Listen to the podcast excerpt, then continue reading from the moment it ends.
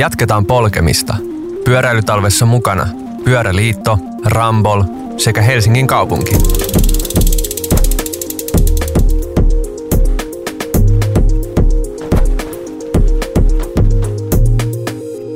Tervetuloa kaikki pyöräilytalven seuraan. Täällä jatkamme siitä, mihin edellisessä jäimme. Oskari on ollut täällä viikon säilössä, samoin Martti ja minä olemme odottaneet tätä hetkeä, että Henna Hovi saapuisi meidän seuraksi. Tervetuloa. Kiitos oikein paljon. Mahtavaa, että olet mukana.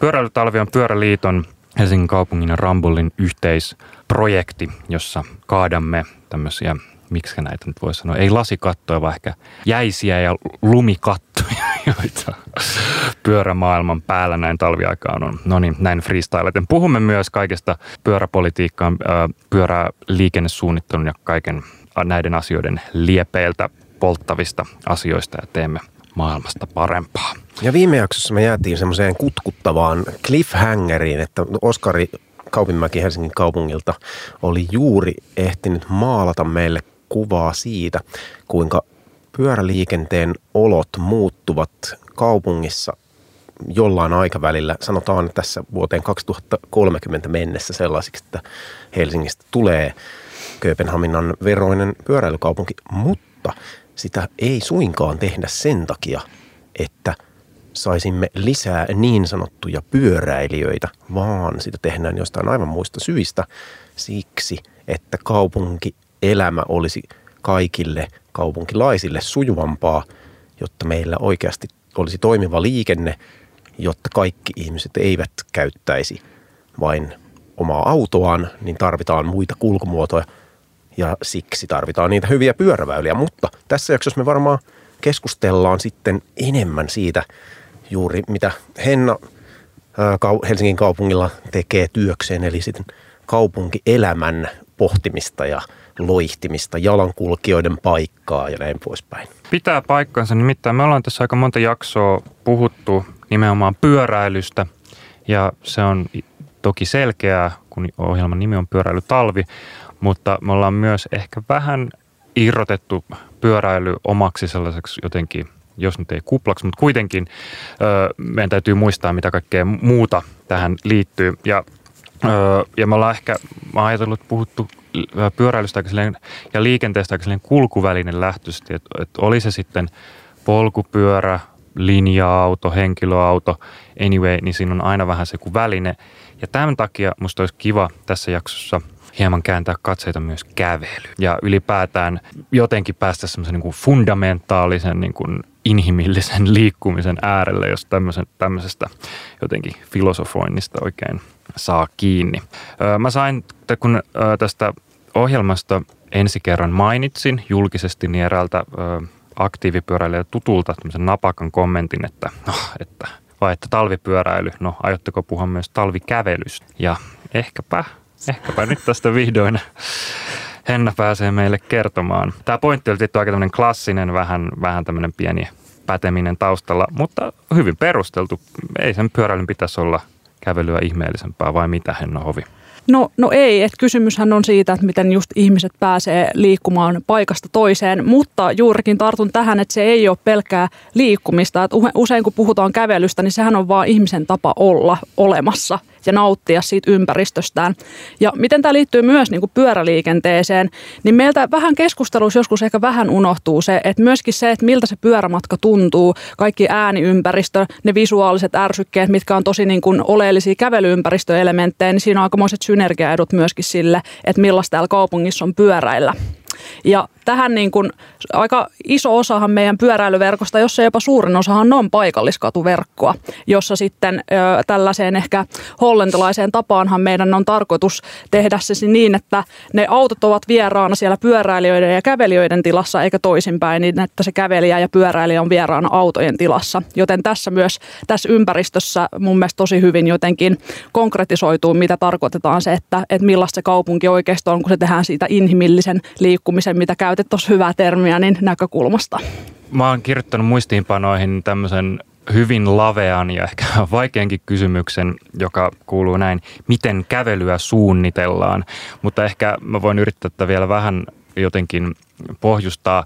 Mutta jos niin ajattelee itseään kaupungin käyttäjänä, kaupungissa asuvana ja asioi, liikkuu sitten, tulin mä tänne studioon tai kauppaan tai käyn koiran kanssa ulkona usein kävellen, niin mun tarvii usein miettiä sitä tosi vähän. Oikeastaan silloin mun tarvii miettiä sitä, kun se ei syystä tai toisesta ole helppoa tai luontevaa. Esimerkiksi öö, meillä oli pitkään kodin lähellä paljon tietöitä ja päästä meiltä läheiseen puistoon, joka oli käytännössä korttelin takana joutu kiertämään mon, monta korttelia, koska väylät oli tukittu. Ja jos ajatellaan, että, että kävely tämmöisenä niin kuin olemisen muotona on niin tota, jotenkin fundamentaalinen, niin sen suunnittelu varmasti on myös aika kriittistä. Onko se jopa ehkä kaikista kriittisintä kaupunkisuunnittelua vai missä, jos jotenkin hierarkisoitaisiin niin kävelyn rooli kaupungin suunnittelussa, niin minne se oikein sijoittuu? No kyllähän jotkut tutkijat on esimerkiksi puhunut siitä, että, että käveltävä kaupunkiympäristö on yhtä suuri kuin, niin kuin suunnittelultaan onnistunut kaupunkiympäristö, joten vastaus tavallaan kuuluu, että kyllä sen pitäisi olla sen kaiken ytimessä. Ja onhan kaupunkikin liikkumisen kehittämisohjelmassa on priorisoinut kulkumuodot, kävely, pyöräliikenne, joukkoliikenne, sitten tavaroiden liikkuminen ja sitten henkilöautoliikenne. Eli kyllähän sitä nyt voidaan pitää tietynlaisena semmoisena niin kuin kaiken suunnittelun perustana että et, et, et ole ollenkaan väärässä siinä. Minkä verran mua kiinnostaa myös se, että mä muistan tämmöisen jotenkin kävelyyn kannustavan kampanjan hiljattain, oli myös ulkomainoksia, vähän ehkä siinä mielessä, että kuinka kävely on monien tämmöisten joko niin kuin ensimmäisten tai viimeisten, jos käytetään vaikka joukkoliikennettä, tai vaikka, vaikka liikkuisi pyörälläkin, että se kävely semmoisena niin kuin, ikään kuin, niin kuin ensimmäisenä tai viimeisenä niin kuin matkantekovälineenä, että, että minkä takia siihen kannattaa kannustaa ja minkä takia esimerkiksi ei välttämättä ole edes toivottavaa, että pääsee vaikka ratikalla suoraan niin kuin heti silleen viiden metrin päästä ovesta, että miksi se voi olla jopa niin kuin perusteltua, että ihmiset liikkuisi edes niitä lyhyitä matkoja, se olisi niin kuin mielekästä, niin äh, mitäs mä tämän nyt alustaisin, äh, onko tämä sellainen niin kuin myös liikennesuunnittelullinen tavoite, että ihmiset että esimerkiksi niin kuin joukkoliikenne ei, ei olisi niin kuin liian kattavaa No Helsingillähän on niin kuin se raideliikenteen verkostokaupunkivisio ja silloinhan se niin kuin käytännössä, kun me tuetaan niihin raiteisiin, mitkä on, on tutkitusti niin kuin houkuttelevampaa kuin kumipyöräjoukkoliikenne, niin silloin sekä kävelyllä että pyöräliikenteellä on tosi oleellinen rooli siihen, että miten liitytään siihen raideliikenteeseen. Eli just puhutaan niistä matkaketjuista. Jokainen matka alkaa ja päättyy kävelyyn ja joskus siinä välissäkin on kävelyä, jos vaihtaa. vaihtaa. Ja sitten myöskin se, mikä meidän pitäisi vielä paremmin tunnistaa, on toki myös sitten, että sitä säde että niille raideliikenteen asemille voidaan laajentaa sille, että siellä on laadukkaat pyöräliikenteen verkostot sinne asemille ja totta kai myös sit laadukkaat pyöräpysäköinnit siellä asemilla. Eli nämä, nämä niin kuin muodostaa tällaisen liikkumisen kokonaisuuden. Et eihän me täällä kaupungilla katsota vaan sektoreita yhtä kulkumuotoa, vaan se on nimenomaan sitä kokonaiskuvan, sitä meidän, meidän suunnittelu ohjaa yleiskaava kuitenkin niin kokonaisvaltaisella tasolla, että me tukeudutaan siihen, että katsotaan, miten ne eri, eri kulkumuodot mahdollistaa sellaisen mahdollisimman sujuvan liikkumisen, missä ihmisten ei tarvitse olla riippuvaisia esimerkiksi henkilöautosta. Siitähän siinä on niin kysymys pitkälti. Me vähän sivuttiin edellisessä jaksossa Oskari Kaupinmäen, joka tuossa tyytyväisenä nyökkäilee vieressä sun vastauksille, Henna, siitä kuinka Helsingissä on pitkät perinteet siitä, että on sekoitettu jalankulkua ja pyöräliikennettä. Tästä ehkä niin kuin tästä yhteen summaamisesta ja samoille niin kuin väylille ohjaamisesta on niin kuin edelleen nämä jatkuvat, varsinkin niin kuin kaupunkien keskustojen riesat, että ihmiset käyttää vääriä väyliä, pyöräilijät menee jalkakäytäville ja sitten taas jalka, jalankulkijat pyöräväylillä, niin ehkä me sitä Oskarin kanssa jo jonkun verran sivuttiin, mutta onko tämä näiden väylien käyttäjien vika? No mun mielestä se kytkeytyy aika paljon niin kuin kaupunkisuunnittelun historiaan siitä, että miten vaikka pyöräliikenne ja osittain myös kävelykin on tietyllä tavalla kirjaimellisesti marginalisoitu sinne niin kuin pienin, kun ne vie vähiten tilaa, niin sitten niillä on katsottu se pienin mahdollinen mitottava tila ja sitten kaiken kukkuraksi vielä tungettu ne sinne Ruotsin malliin samalle väylälle. Et jos me mietitään, Helsingistäkin löytyy ar- kaupungin arkistoista, kannattaa katsoa niitä kuvia, mitä on vaikka siitä ennen kuin autoliikenteestä tuli se määrittävä tekijä, että millaiselta se näyttää, niin ne pyörä pyöräilijäthän oli siellä ajoradalla. Eli ei ne ole, nehän työnnettiin sieltä autojen tieltä ikään kuin pois sinne, että Aa, ei näillä omakaan väylää, että laitetaan sinne kävelijöiden kanssa sinne, että nehän liittyy, liikkuu melkein yhtä hitaasti. Ja, ja sitten tähän on tavallaan ö, niin kuin kääntynyt sit siihen niin kuin täysin – typerään vastakkainasettelun niin kuin kävelijöiden ja pyöräilijöiden välillä, että et sit kun, niin kuin ihmiset tavallaan ei huomaa sitä, joskus ollaan törmätty Oskarin kanssakin jotain kursseja käyty, missä on verrattu sitä niin kuin elefanttina huoneessa, sitä autoa kirjaimellisesti suurena, suurena kulkuneuvona, että sit niin kuin, ikään kuin niistä pennosista niin kuin ne marginalisoidut kulkumuodot sit niin kuin riitelee keskenään eikä sitten huomaa, mistä se tilanjaollinen ongelma niin kuin oikeasti siinä kaupungissa johtuu. Tästä Martti aikaisemmin yhdessä jaksossa mainitsi hieman samanlaista tämmöistä niin kuin historian taitekohdasta, kun puhuttiin Hollannin pyöräinfran, tai, tai Hollannista mainitsi, oliko tämä 70-luvulla vai joskus näissä, näissä öljykriisin miningeissa, että kuinka sielläkin periaatteessa olisi ehkä voinut käydä niin, että, että oltaisiin ajauduttu johonkin samankaltaiseen virheeseen, jota sitten, sitten sankarilliset pyöräkonttorilaiset Suomessa ja muualla koettavat sitten oikaista. Tuleeko teille mieleen muualta maailmasta jotain tämmöisiä, onko tämä niinku ihan silleen vaikka niinku maailmanlaajuinen trendi, joka, joka ö, on käynyt ja sitten jossain se on onnistuttu ehkä keventämään ja sitten muualla on, onko tämä niinku autojen vallankumous, niin ihan silleen maailmanlaajuinen ilmiö Oskari viittaa. Joo, jos hyvä. tähän väliin saa, kiitos, niin heittää, niin tota, tuohon on jonkun verran tullut perehdytyttyäkin ja tota, se on nimenomaan ollut koko lailla maailmanlaajuinen trendi tämä autoistuminen. Se lähti Pohjois-Amerikasta liikkeelle, mutta se jalkautui Eurooppaan, Aasiaan, kaikkialle maapallolle ja aika pit, enemmän tai vähemmän se autoliikenne otti sitä sijaa ja on kuullut tämmöisenkin leikittelevän lausahduksen Tukholmasta, että Ruotsi on ainoa maa, joka pommitti itseensä toisessa maailmansodassa, kun Tukholman keskustan läpi rakennettiin moottoritie.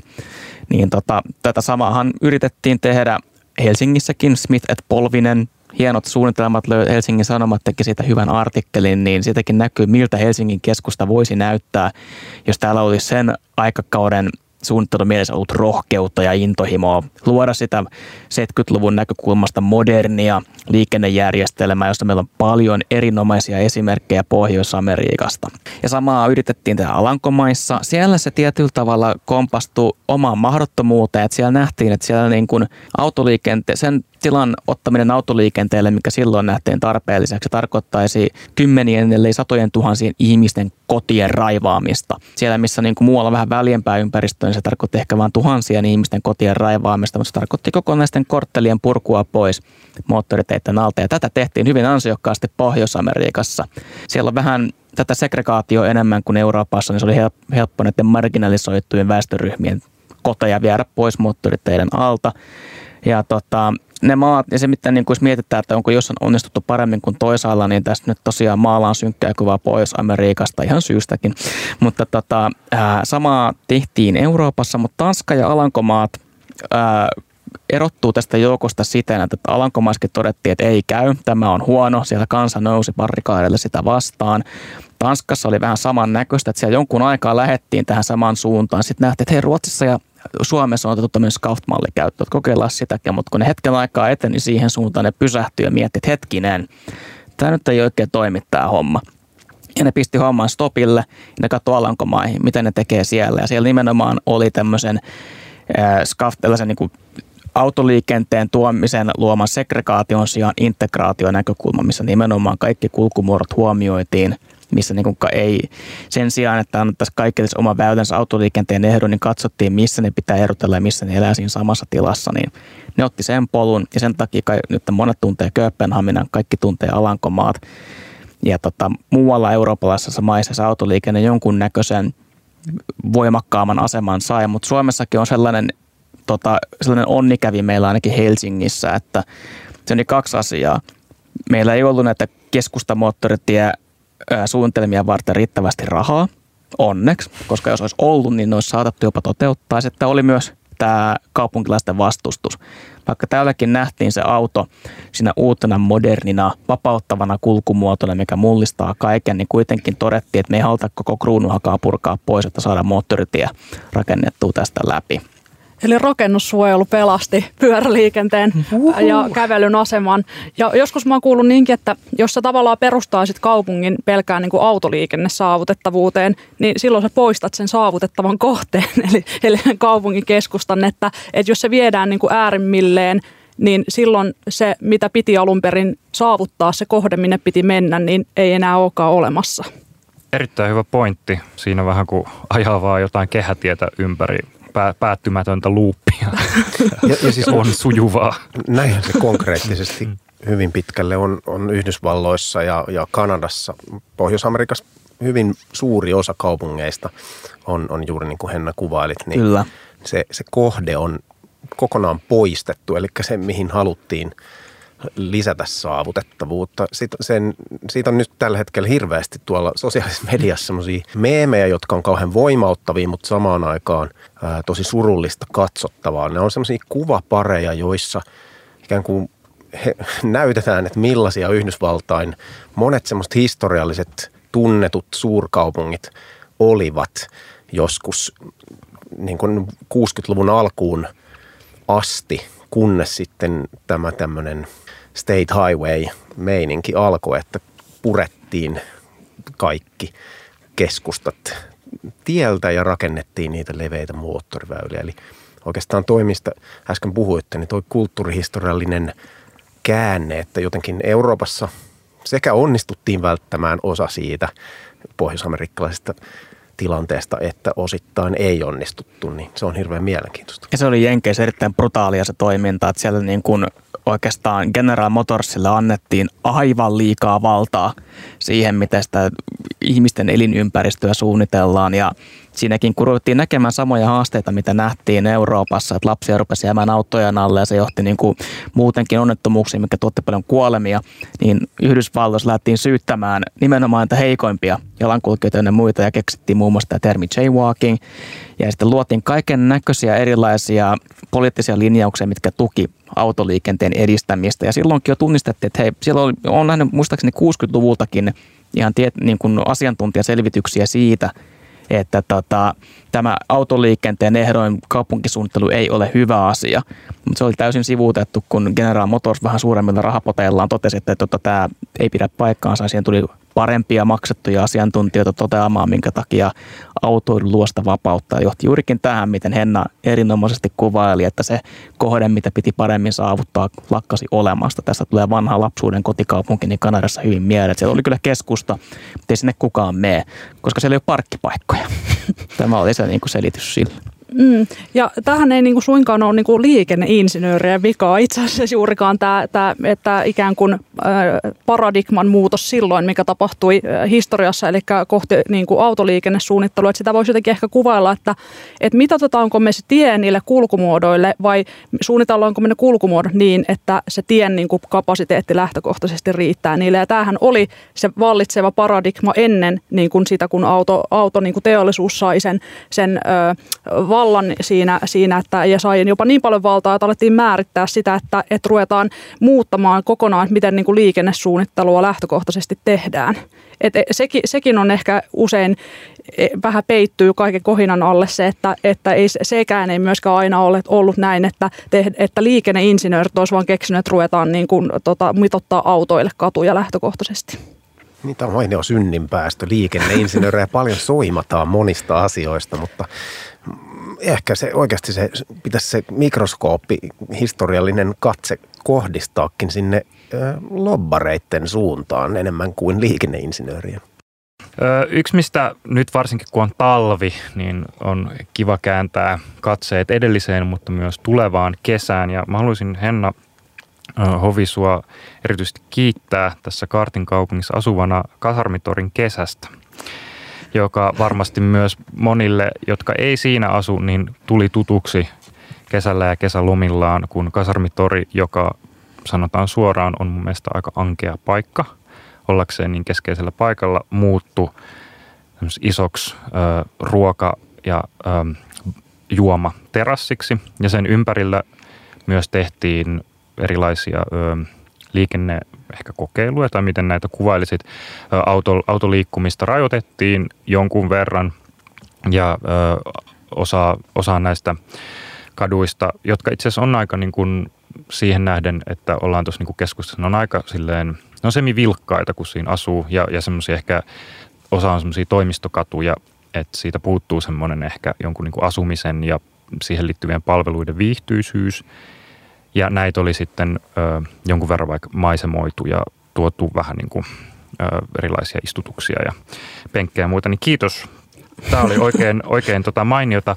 Haluatko Henna kertoa vähän, että vielä tarkemmin, mistä tässä kokeilussa oli oikein kysymys ja millaisia tuloksia te siitä saitte? Joo, eli äh, tähän lähti siitä, että silloin ensimmäisenä koronakurimuksen kesänä nyt sitten totta kai tämä osui kaikista pahiten niin kuin ravintola- ja tapahtuma yrittäjiin se, että minnekään ei enää saanut mennä ja kaupunkielämä, millaisena sen tunsimme, niin oli aikamoisessa alhossa. Ja sitten kaupunki kuitenkin halusi sitten jollain tavalla, kun, äh, kun oli ollut nämä rajoitukset ja ne oli suoraan sit kärsinyt niistä, että mitä me voitaisiin tehdä sillä tavalla, että et edes joku piristysruiske niin, että se olisi kuitenkin jollain tasolla terveysturvallista. Ja sitten siitä lähti tämä tämmöinen, niin kuin, mikä sai sitten myöhemmin nimen jättiterassi, mikä oli sitten ensin, ensin siellä Senaatin torilla ja sitten ruvettiin selvittää, että voisiko se konsepti olla toimia myös jossain muualla ja kokeilla sitä sellaisena niin kuin aukioita elävöittävänä konseptina. Et kun me oltiin tunnistettu, että se kasarmitori on niin jäänyt niiden tämän vilkkaiden niin kuin Espan kävelyalueen ja sitten just tämän Isoroban alueen, minkä tässä vieressä olemmekin, niin siinä välillä ei ihan kauheasti tapahtunutkaan. Ja me nyt sitten niin ajateltiin, että miten, miten niin kuin tämä konsepti voitaisiin myös niin kuin käyttää semmoisen, että voidaan tutkia vähän, että miten me voidaan tuoda elämää ikään kuin jollakin alueella, missä, sitä, missä se tori on siellä tyhjyttään, tota niin, tyhjyttään ollut ja, ja sitten myöskin me tunnistettiin, että, että pelkästään se tori ei riitä, meidän pitää jotenkin johdottaa ne ihmiset myöskin sit sieltä, että meillä on jonkun jonkunnäköinen niin kuin jatkumo siinä, miten sieltä vilkkaiden kävelyvirtojen alueelta saavutaan sinne torille. Ja siitä lähti sitten se ajatus, että me tehdään tällaiset kesäkadut sen kesäterrassin yhteyteen. Eli ne muutettiin tosiaan pihakaduiksi ja, ja ö, pysäköinti sieltä lähti melkein kokonaan. Se yksi suuntaistettiin ja sitten sinne tuotiin, tuotiin tosiaan sitten tällaisia parkletterasseja näiden yrittäjien toimesta, ö, mitä varten sitten tämän kokeilun kirvoittamana myöskin meille syntynyt sellaiset tyyppiparklet-piirustukset myöskin sitten yrityksille, mitä voi hyödyntää halutessaan. Ja, ja sitten, tota, sitten ö, meillä oli sitten, ö, muistaakseni VSP oli siinä, teki sitten sellaisen su- ympäristösuunnitelman siihen, missä sitten oli näitä puisia, semmoisia monikulmaisia istuskelualueita, jotka sitten meidän Staran puusepät rakensi ihan, ihan tyhjästä nyhjästä siihen, niin todella, todella kiitos heille, niin teki tosi hyvää työtä siinä ja, ja sitten tota, hyödynnettiin myöskin kiertotalouden hengessä sellaisia va- kaupungin puutarhan vanhoja, todella raskaita istutuspönttejä, kun sinne piti saada joku törmäyssuoja kuitenkin, kun se oli pihakatu.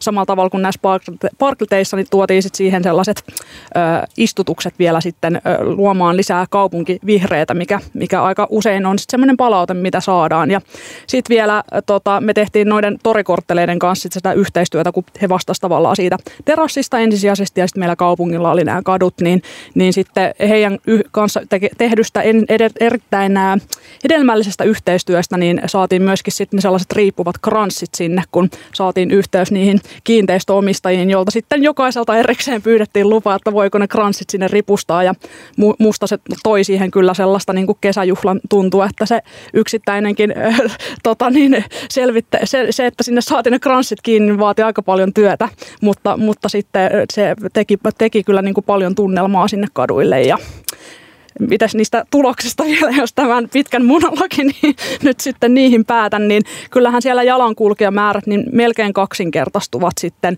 ö, siinä aikana, kun siellä oli, oli tosiaan se tori ja myöskin pyöräilijämäärät, mutta tosin kun siellä on lähtötilanteessa aika suuret ollut ne autoliikenteen määrät, niin kuin perinteisestikin Helsingin paikalliskatuverkolla, kun sieltä oikaistaan mieluusti, kun siitä on niin helppo ajaa, niin, niin sitten ne pyöräilijämäärät oli totta kai lähtökohdassa niin pienet, ne moninkertaista kyllä, niin kuin, että ne oli suhteellisesti paljon suuremmat suuremmat, mutta toki siitä absoluuttisesti ei puhuta vielä mistään ihan kauhean suurista luvuista. Ja, ja tota niin, sitten myöskin kun me verrattiin niitä muihin ö, tota, jalankulkijalaskimiin esimerkiksi Korkeavuoren kadulla tai Aleksanterin kadulla, niin, niin se oli niin kuin todella paljon suurempaa se kasvu siellä, siellä tota, toriympäristössä ja niillä kesäkaduilla kuin näillä muilla. Ja sitten myöskin meillä oli nyt sellaiset Bluetooth-hypersellin tarjoamat tämmöiset mittarit, millä sitten mitattiin sitä kävijämäärää sinne torille ja siellä oli noin 310 000 kävijää yhteensä kesän aikana. Ja sitten ö, myöskin siellä pystyttiin osoittaa, että ihmiset viipyivät siellä normaalia ja pidempään sitten myöskin. Eli, eli tällainenkin tulos sieltä tuli. Henna Hovi siis, olit Kasarmitorin kesä, kesässä projektipäällikkönä, eikö näin? Mm, joo, katujen joo. osalta, kyllä. Joo, joo. Niin siksi sinua tässä kiittelin ja pyysin lisätietoja. Ja tota, ainahan se oli täynnä, kun siitä ohi meni ja mä jossain vaiheessa kesällä naureskelin, että kun jotain työasioita koitti hoitaa ja sieltä tulee tota autoreplyä, että palataan asiaan elokuussa, että ne on kaikki ihmiset täällä. Täältä ne, täältä ne tyypit istuu ja nauttii. Joo, kyllä. Ja sitten vielä yhden asian, minkä mun on pakko mainita, niin me aika usein törmätään siihen, että kukaan ei tule ostamaan niitä laukkuja tai kahveja tai mitään muutakaan millään kävellen tai pyörällä tai joukkoliikenteellä, että kyllähän sinne autolla hurautetaan sinne ostoksille. No, liikevaihtodataa me ei saada, koska ne on niinku niiden yritysten on niinku omaa dataa ja näin, että me, me ei siihen päästä käsiksi, mutta me tehtiin kysely 42 yrittäjälle, meidän yritysluotsi teki sellaisen kyselyn ja ainoastaan kolme niistä yrityksistä antoi sellaista palautetta, että, että joku rooli oli sillä, että niitä parkkipaikkoja ei ollutkaan siellä, sillä autolle ei ollutkaan nyt sit niin helppo mennä siellä kuin aikaisemmin. Ja ne kaikki muut 39 yrittäjää kiitteli, että vihdoinkin Helsingistä tullut tämmöinen normaali kesäkaupunki, niin kuin joku Kööpenhamina, ja, ja sitä, että, että tänne tuli paljon enemmän ihmisiä ja me saatiin paljon enemmän asiakkaita. Eli niin kuin ehkä se myöskin vähän rikkoi sitä myyttiä, että mikä sitä kaupungin elinvoimaa nyt sitten todellisuudessa ehkä lisääkään. Tämä on, tämä on todella rohkaisevaa, kuultavaa Henna. Kiitos tästä. Tämä on niin kuin, erityisesti mä tykkäsin siitä, kun tässä mentiin siihen Staran puuseppien tekemiin laudoista, hienosta puumateriaalista rakennettuihin penkkeihin, jollaista liik- liikkumista siellä rauhoitettiin kaikilta kulkijoilta, koska muistan hyvin sen, kun niiden puurakennelmien yhteydessä oli muun muassa paljon istutuksia. Siihen oli niin yksityiskohtiin kiinnitetty helsinkiläisittäin niin todella paljon huomiota ja, ja siitä kiitokset sekä sinulle että sinne Starran puusepille että kaikille asianosaisille. Muistan vieläkin sen mehiläisten surisevan äänen, jonka pystyi oikeasti kuulemaan siellä istu, istuskellessaan näillä puisilla laveteilla ja ihmetellessään tätä helsinkiläistä uutta katuympäristöä. Mä henkilökohtaisesti Helsingin asukkaana toivon todella lämpimästi, että tälle tullaan näkemään jatkoa joka ikinen kesä ja sellaisella ajatuksella, että se hiljalleen Tukholman tapaisesti leviäisi yhdestä paikasta eri puolille kaupunkia – ja sitten kun sitä on jo kymmenen vuotta ehkä tehty sitä toimintaa ja se on hiljalleen muuttunut normaaliksi, niin sitten alettaisiin viimeistään siinä vaiheessa pohtia myös sitä ympärivuotisuutta ja mi- millaisia mahdollisuuksia talvi tarjoaisi toisaalta myös samalla tavalla.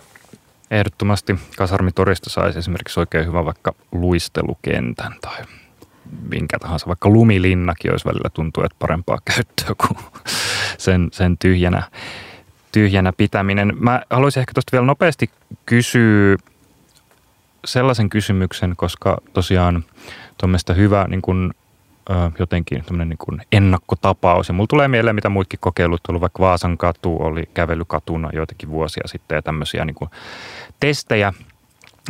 Ja jos me nyt ajatellaan, että yksi avain toimivampaan ja viihtyisämpään kaupunkiin on tämän tilan uudelleen jakaminen, koska se tila on, on mitä on.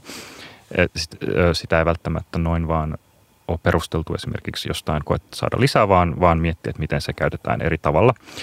Niin jos keinot on silleen kannustaa, pakottaa tai vähän ehkä jotenkin tuommoisen jonkun kivan kautta vähän niin kuin hämätä. Esimerkiksi nyt jos mennään vielä tuohon Kasarmitorin kesään. Siinä jo liikkuminen tietyllä tapaa esimerkiksi autolla meni vähän monimutkaisemmaksi, mutta siinä oli hyvä syy, siinä oli tavallaan kiva fiilis, on silleen, että no eihän mä tuosta tietenkään voi mennä läpi, koska tuossa on paljon porukkaa kävelemässä, niillä on hauskaa. Tuossa on niin tämmöinen terassialue, niin si- siitä ei tule sellaista oloa, että nyt mun niin kuin elämästä tehdään vaikeampaa, kuten tulisi olo, jos siinä olisi esimerkiksi joku rakennustyömaa tai, tai joku muu ehkä keinotekoinen niin kuin liikenteen rajoituskeino. Vähän samalla tavalla, että kun en mä voi ajaa puiston läpi autolla, se on selkeää, että, että se niin kuin, ei se toimi ja se on, niin kuin, se on niin kuin ihmisen arvomaailman mukaista. Niin kuinka paljon tämmöisillä kokeiluilla myös voitaisiin selvittää ja saada sellaisia tuloksia, että voidaanko me niin kuin tämmöisen jotenkin kepin ja porkkanan, enemmän ehkä sen niin kuin porkkanan keinoin tehdä miellyttävämpää, jotenkin semmoista niin kuin tarkoituksenmukaista kaupunkitilan muutosta, josta, josta tulisi mahdollisimman vähän sitten semmoista jotenkin känkkäränkkä oloa, että nyt vaan niin kuin meidän elämää vaikeutetaan. Koska me ollaan tässä oikeastaan melkein jokaisen vieraan kanssa ihan jo sieltä niin kuin alusta asti, kun meillä oli Reetta Keisanen, niin hänkin niin kuin mainitsi siitä, että että esimerkiksi, että minkä verran vaikka autoliikennettä pikkusen niin uudelleen ohjaamalla me saadaan tilaa ja viihtyisyyttä tehtyä, mutta, mutta se mua kiinnostaa, että mitkä on vaikka sen niin uudelleen ohjauksen ja sen tilan jakamisen keinot ja että millaisiin keinoihin teidän mielestä meidän kannattaisi keskittyä. No juurikin siellä paikalliskatuverkolla, niin sehän on juuri sitä porkkanaa, että me, me, ei niin kuin, me tuodaan sinne sitä elämää, sitten me vähän otetaan sieltä tilaa sieltä autoliikenteelle ja uudelleen ohjataan niitä, sitä reittiä, niin mä sanoisin, että ö, se haitta, mikä siitä autoliikenteelle kuitenkin koituu, niin on enemmän ehkä semmoista koettua saavutettavuutta kuin niinkään semmoista, ö, että se oikeasti vaikuttaisi vaikka – autoliikenteen matka-aikoihin kauhean oleellisesti.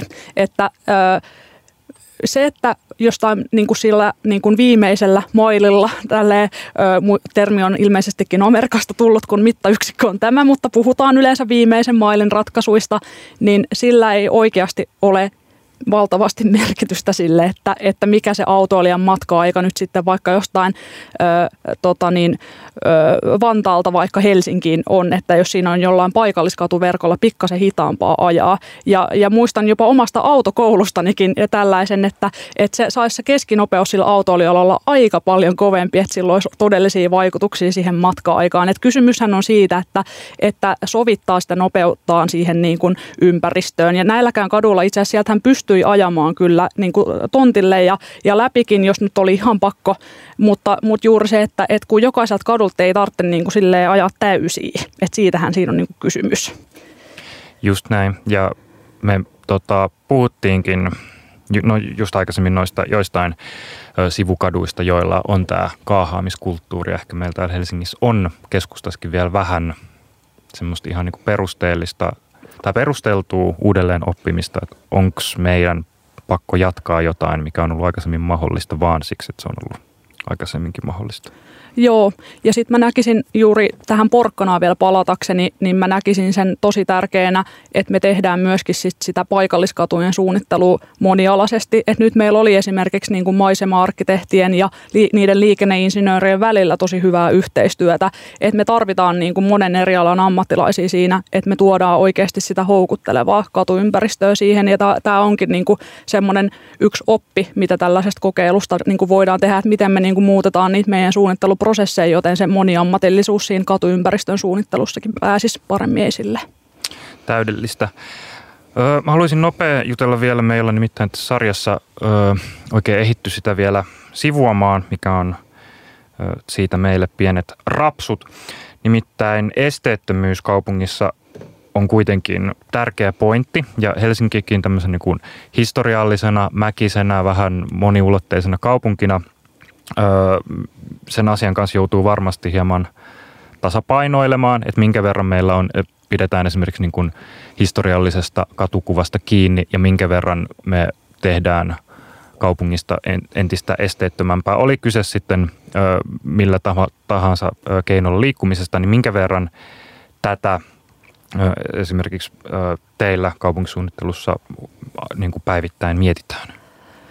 Mm, no siis toki niin kuin esteettömyys on niin kuin sille ihan kaikkea niin kuin jalankulkuympäristön varsinkin niin kuin suunnittelua aivan niin kuin elimellinen osa ja sittenhän meillä on esimerkiksi tällaisia esteettömyys erikoistason alueita, jotka niin kuin sijoittuu totta kai myös niin kuin vanhuspalveluiden yhteyteen, mutta sitten ihan just niille niin kuin tosi vilkkaasti kävelyille alueille, jotta, jotta ne olisi niin kuin kaiken kykyisille ja ikäisille liikkujille mahdollisia ympäristöjä käyttää. Että esteettömyys on vähän niin kuin semmoinen asia, että, että itse niin, kuin, niin sanottuna tervejalkaisena tai mikä, mikä osa sitten nyt sit ruumista onkaan, mikä siitä tekee sitten esteellistä liikkumista, niin siihen hän ei ikinä pysty samalla tavalla niin kuin ymmärtää sitä, sitä todellisuutta, mikä siinä sitten on sillä ihmisellä, joka, joka, joka sitten tarvitsee sitä ympäristöä, että, että siellä voidaan liikkua sitten, liikkua sitten myöskin niin kuin ikään kuin tasavertaisesti niihin, kellä, ne, kellä, kellä sitten sellaisia haasteita ei ole. Ja sitten myöskin toki tähän liittyy talvikunnossapidonkin nyt, kun talvella täällä ollaan, että,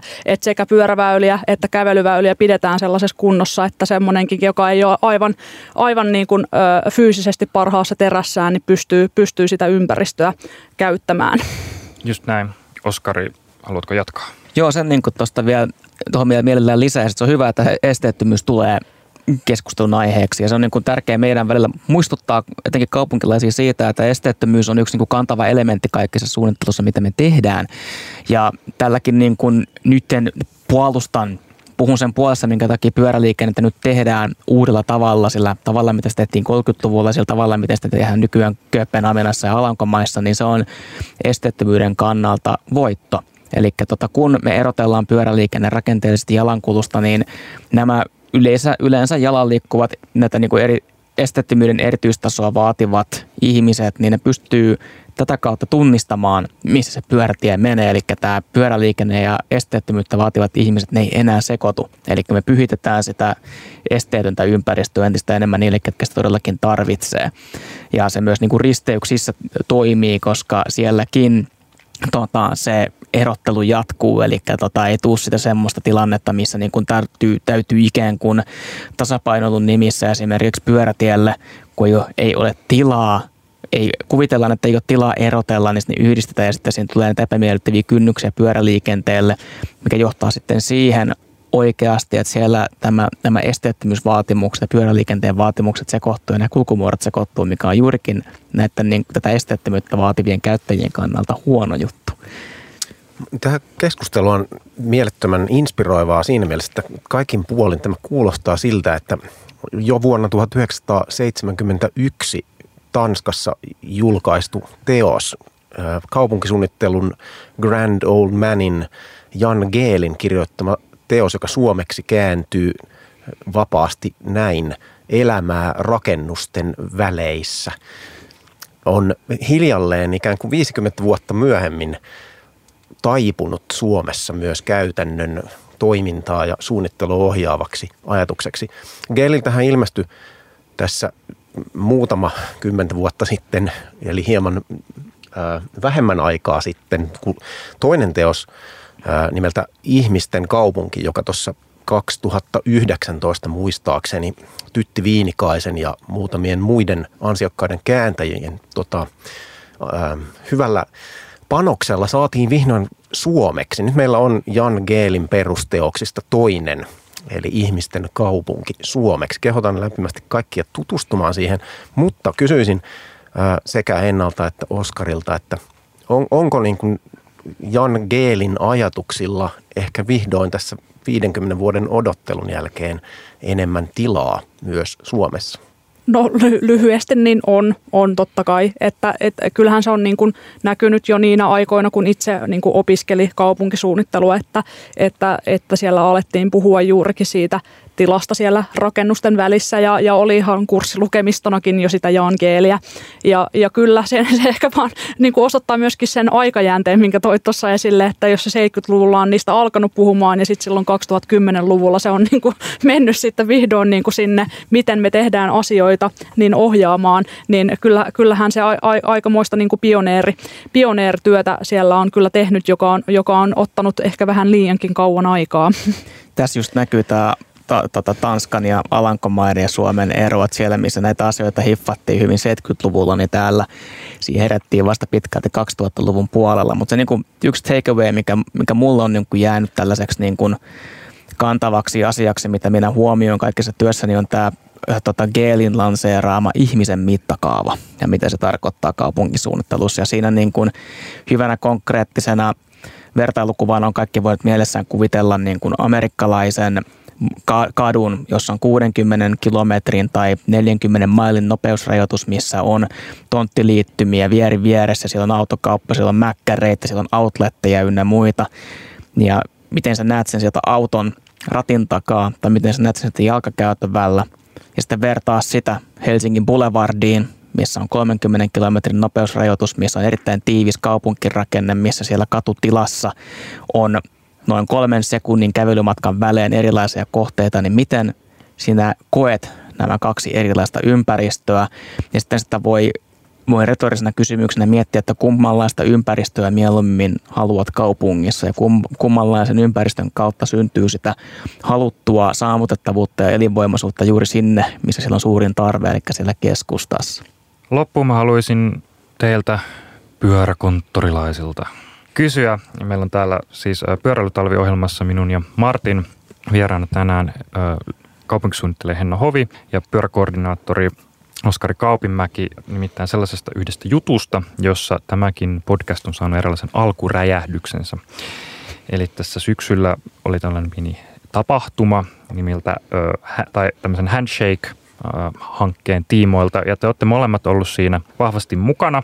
Ja tässä kun kuitenkin on jatkuvasti mainitaan näitä, tulee Kööpenhaminaa, tulee Amsterdamia, tulee näitä, tulee Oulua, kaikkia kaupunkeja, joille olemme hieman ehkä kateellisia, mutta tulemme kovaa vauhtia perässä, niin mistä tässä Handshake-hankkeessa ja tuutoroinnissa on oikein kysymys ja millaisia asioita me ollaan saatu Helsingissä sieltä oppia?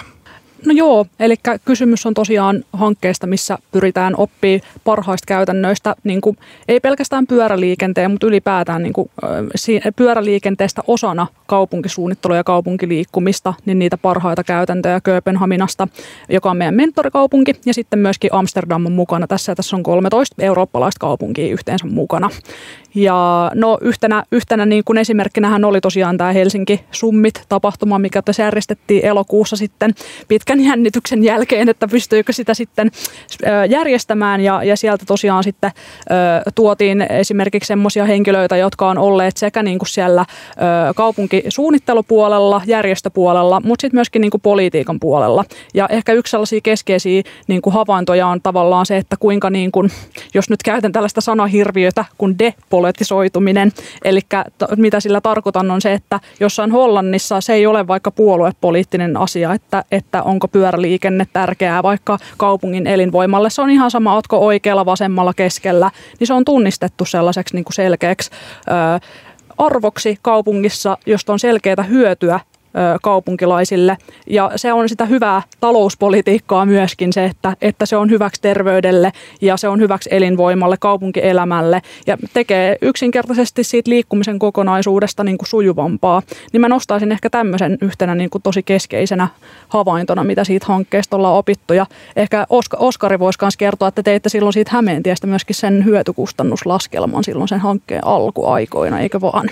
Juu, kyllä. Tota Handshake-hankkeen ensimmäisen kahden vuoden aikana kokeiltiin tällaista tota, Alankomaissa kehitettyä hankearviointityökalua, jossa niin kuin terveyshyötyjen lisäksi arvioidaan sitä tota, niin kuin päästövähennyshyötyä, terveydellistä näkökulmaa enemmän sitä kaupungin elinvoimaisuusnäkökulmaa siitä, että kun pyöräliikennettä integroidaan, miten se vaikuttaa. Ja Hämeentieltäkin nähtiin, että tota, yhden euron investoinnilla saadaan 1,8-3,6 euron hyöty siitä, eli se maksaa itsensä takaisin.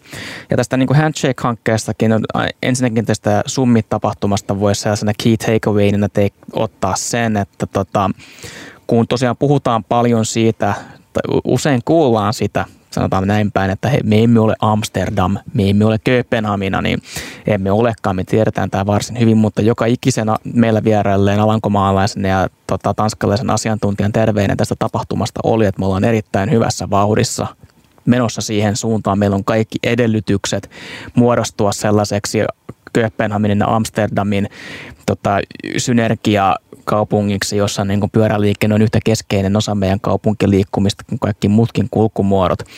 Ja tota, siellä myös tuli tota, Tanskan pyöräliiton puheenjohtajalta selkeä näpäyttävä terveinen että nyt lopettakaa tuo jalankulja pyöräliikenteen sekoittaminen ja minä sitten epätoivosti vakuuttelin häntä siitä, että kyllä me tätä tehdään jo. Mä minä lupaan sinulle Klaus Bondamme, että tämä kymmenen vuoden päästä on historiaa Helsingin kaupungissa. Ja vielä tälleen ihan loppukaneettina, kun näistä asioista puhutaan ja pyöräliikenteessä keskustelussa korostuu ihan syystäkin, koska se on ollut marginaalisessa asemassa, niin moni saa semmoisen käsityksen, että nyt me halutaan väkisin saada kaikki käyttämään polkupyörää ja toteavat siihen, että kaikki eivät vaan voi pyörää käyttää, että heidän pitää uskoa se. Ja minun vastaukseni on, että me tiedetään tämä.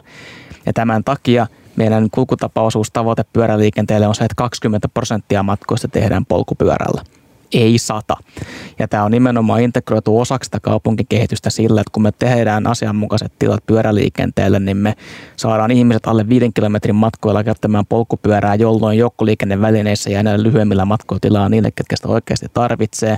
Pidemmillä matkoilla, kun pyörällä pääsee juna-asemalle liikkumaan, niin se on pois siitä autoilusta, eli ihmiset liikkuukin pyörällä juna-asemalle ja junalla kohteeseen, jolloin myös sitten niille ihmisille, ketkä jatkossakin – autoa tarvitsee, jää sinne sisääntulon väylälle ja kehäteille tilaa käyttää sitä autoväylää. Eli tällä myös edistetään autoliikennettä. Kyllä. Ja nythän tästä on, olen itsekin tuolla sosiaalisen median syövereissä huomannut viime aikoina tällaisia ö, tota niin, maankäytön jakaumia, että paljon mikäkin kulkumuoto vie niin kuin tilaa. Ja olikohan se Helsingissä nyt jotain 85-86 prosentin luokkaa, mitä niin kuin autoliikenneinfra vie tilaa. Ja sitten vastaavia lukuja, muistaakseni oli prosentin verran pyöräliikente Helsingissä, joka vie tilaa. Ja sitten Kööpenhaminassa, niin onko se joku 7 prosenttia taisi olla se, se, se tota, mistä se pyöräliikenne sitten vie tilaa ja sitten kulkutapaosuus on moninkertainen verrattuna Helsinkiin. Eli me ei puhuta oikeasti niin kuin kauhean niin kuin isosta kaupunkitilan viemisestä sille, että me saadaan niitä hyötyjä sieltä pyöräliikenteestä irti. Ja se on kans niin kuin tässä, myös tässä Handshake-hankkeessa, mutta ihan kaikessa meidän niin kuin pyöräliikenteen suunnittelussa ja liik- liikkumisen suunnittelussa ja ylipäätään siitä vielä laajemmin kaupunkisuunnittelussa semmoinen keskeinen havainto. Tämä handshake yhteydessä on, on korostettava sitä, että kyseessä on siis niin kuin Euroopan komission rahoittama monivuotinen usean kaupungin käsittävä hanke, jota koordinoi Amsterdamin yliopisto. Ja tämmöistä vastaavaa, vastaavan kaliberin hanketta ei ole tämän maanosan historiassa aikaisemmin nähty. Se on oikeastaan aika todella merkittävä asia, että tämmöinen handshake-hanke on – pystytetty ja että Helsinki on ollut osa sitä ja ammentanut hyvin paljon näiden edelläkävijä kaupunkien ajatuksia, tuonut niitä kotipuoleen ja sitten ennen kaikkea soveltaa niitä tästä eteenpäin juuri sellaisessa muodossa, joka parhaiten sopii tänne meidän todellisuuteemme. Ja sitten kerrottakoon vielä kuulijoille semmoinen sivuanekdootti, että yksi konkreettinen tulos tästä Handshake-hankkeesta on ollut tämä kuultavissa oleva podcast-sarja, mikä ei varsinaisesti liity tähän hankkeeseen kyllä yhtään millään tavalla, mutta tämän Helsinki Summitin, joka tässä syksyllä 2021 Helsingissä koronarajoituksesta huolimatta onnistuttiin järjestämään, niin tässä tämän konferenssin iltatilaisuudessa kohtasi Martti Tulenheimo niminen henkilö, Fed ja Kamari nimisen henkilön ja siitä tämä koko podcast-idea syntyi. Tie tähtiin kirjoitettiin silloin. Eikö tämä ole esi- erinomainen esimerkki juuri näistä kaupunkielämän luomista hyödyistä, että tulee tällaisia sattumanvaraisia kohtaamisia, jos tulee uusia ideoita ja innovaatioita, jotka sitten sille taloudellekin on kyllä aivan korvaamattomia. Ehdottomasti. Kyllä. Kaikki vaan ei Teamsissa onnistu. Kyllä. Tai jos me oltaisiin oltu Martin kanssa molemmat ajamassa kehätietä ympyrää, tuskin olisimme sieltä autosta toiseen onnistuneet huutamaankaan. Me ollaan saatu tässä jaksossa valtava määrä uutta ja kiinnostavaa tietoa Kiitos Helsingin kaupungilta kaupunkisuunnittelija Henna Hovi ja pyörä, pyöräkoordinaattori Oskari Kaupinmäki ajastanne. Mä haluaisin loppuun kysyä vielä jonkun tämmöisen, tuleeko jotain päivän polttavaa talviaiheista oli se sitten pähkäily, onnistuminen tai joku muu ajankohtainen innostuksen asia, joko teidän täältä niin kuin Helsingistä käsin katsottuna työpöydältä tai jotain muuta, mitä olette kuulleet tai mistä olette viime aikoina olleet joko innostuneita tai muuten saaneet tunteita heräämään. Voit vaikka Henna kertoa. No joo, mä oon tässä vähän ö, viime aikoina just jotenkin pohtinut tätä väliaikaisuutta ja sesonkiperustaisuutta just niin kuin kaupunkisuunnittelussa. Ö, Tukholmassahan nämä sommargogaattorit ovat muuttuneet wintergogaattorneiksi ja nyt ajattelen kyllä itsekin osallistua tähän Lux Helsinki-tapahtumaan, mikä on nyt tulossa taas tammikuussa, kun tämä talviaihehan on aina semmoinen, että sanotaan, että ei kävellä eikä pyörällä eikä yhtään mitään, että kuka, kaikki lukittautuu sisällä ja autoon, kun on pakkasta, niin kehotan nyt helsinkiläisiä menemään katsomaan sitä katutilaa siellä tammikuun lopussa, että onko se kuollut silloin talviaikaan vai voisiko se johtua siitä, että silloin talviaikanakin voidaan niin kuin tuoda sinne jotain kiinnostavaa niille kävelijöille. Että kyllä ne sinne tulee, vaikka onkin sitä paukkupakkasta siellä nyt niin kuin tänäänkin on ollut. Ja, ja jotenkin se, että me opitaan kaupunkisuunnittelussa siitä, että mitkä niitä toimivia keinoja on, että aina ei tarvitse tehdä kaikkea heti pysyväksi. Ja juuri siellä Tukholmassa sit näitä hyödynnetään niin, että, että esimerkiksi jos he kehittää jotain asemanseutua, niin voidaan kokeilla, että miten se ympäristö houkuttelisi eniten ihmisiä myöskin väliaikaisilla keinoilla. Että aina, aina ei tarvii myllätä kaikkea kerralla uusiksi ja sitten kerralla tehdä kuntoon. Niin tämmöisen lopputerveisen voisin tässä ehkä lähettää. Kiitos. Mä toisin tähän tällaisen tota, ehkä snadisti filosofisen asian, mitä on pyörittänyt paljon päässäni, mutta tosiaan Helsingissä paljon muistutetaan meitä siitä, että meillä on talvi mikä to, mihin on aina sillä niin hupaisaa vastata, että kiitos muistutuksesta, että tota, se, sitä en olekaan aikaisemmin huomannut, mutta niin kuin sitä käytetään niin kuin on argumenttina sille, minkä takia muun muassa ei voitaisiin pyöräliikennettä edistää, koska sitten kun tulee pakkanen, niin ei kukaan siellä liiku, johon Tämä on erinomainen retorinen kysymys, että jokainen voi miettiä, että miksi me emme puhu talvikävelystä. Piste, piste, piste.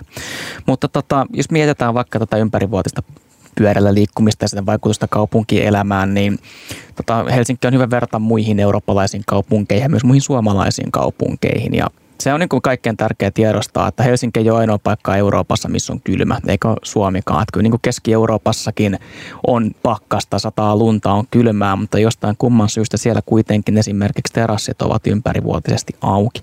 Ja sitten vaikka mietitään Helsingin asemaa tässä, että edellisessä jaksossa – oikeastaan sitä edellisessä, kun oli tämä henki siellä pullossa, niin puhuttiin paljon Oulusta ja verrattiin Oulua ja Helsinkiä ja kuinka Oulussa niin kuin tämä ympärivuotisuus on jo paljon enemmän niin kuin osa ihmisten arkea.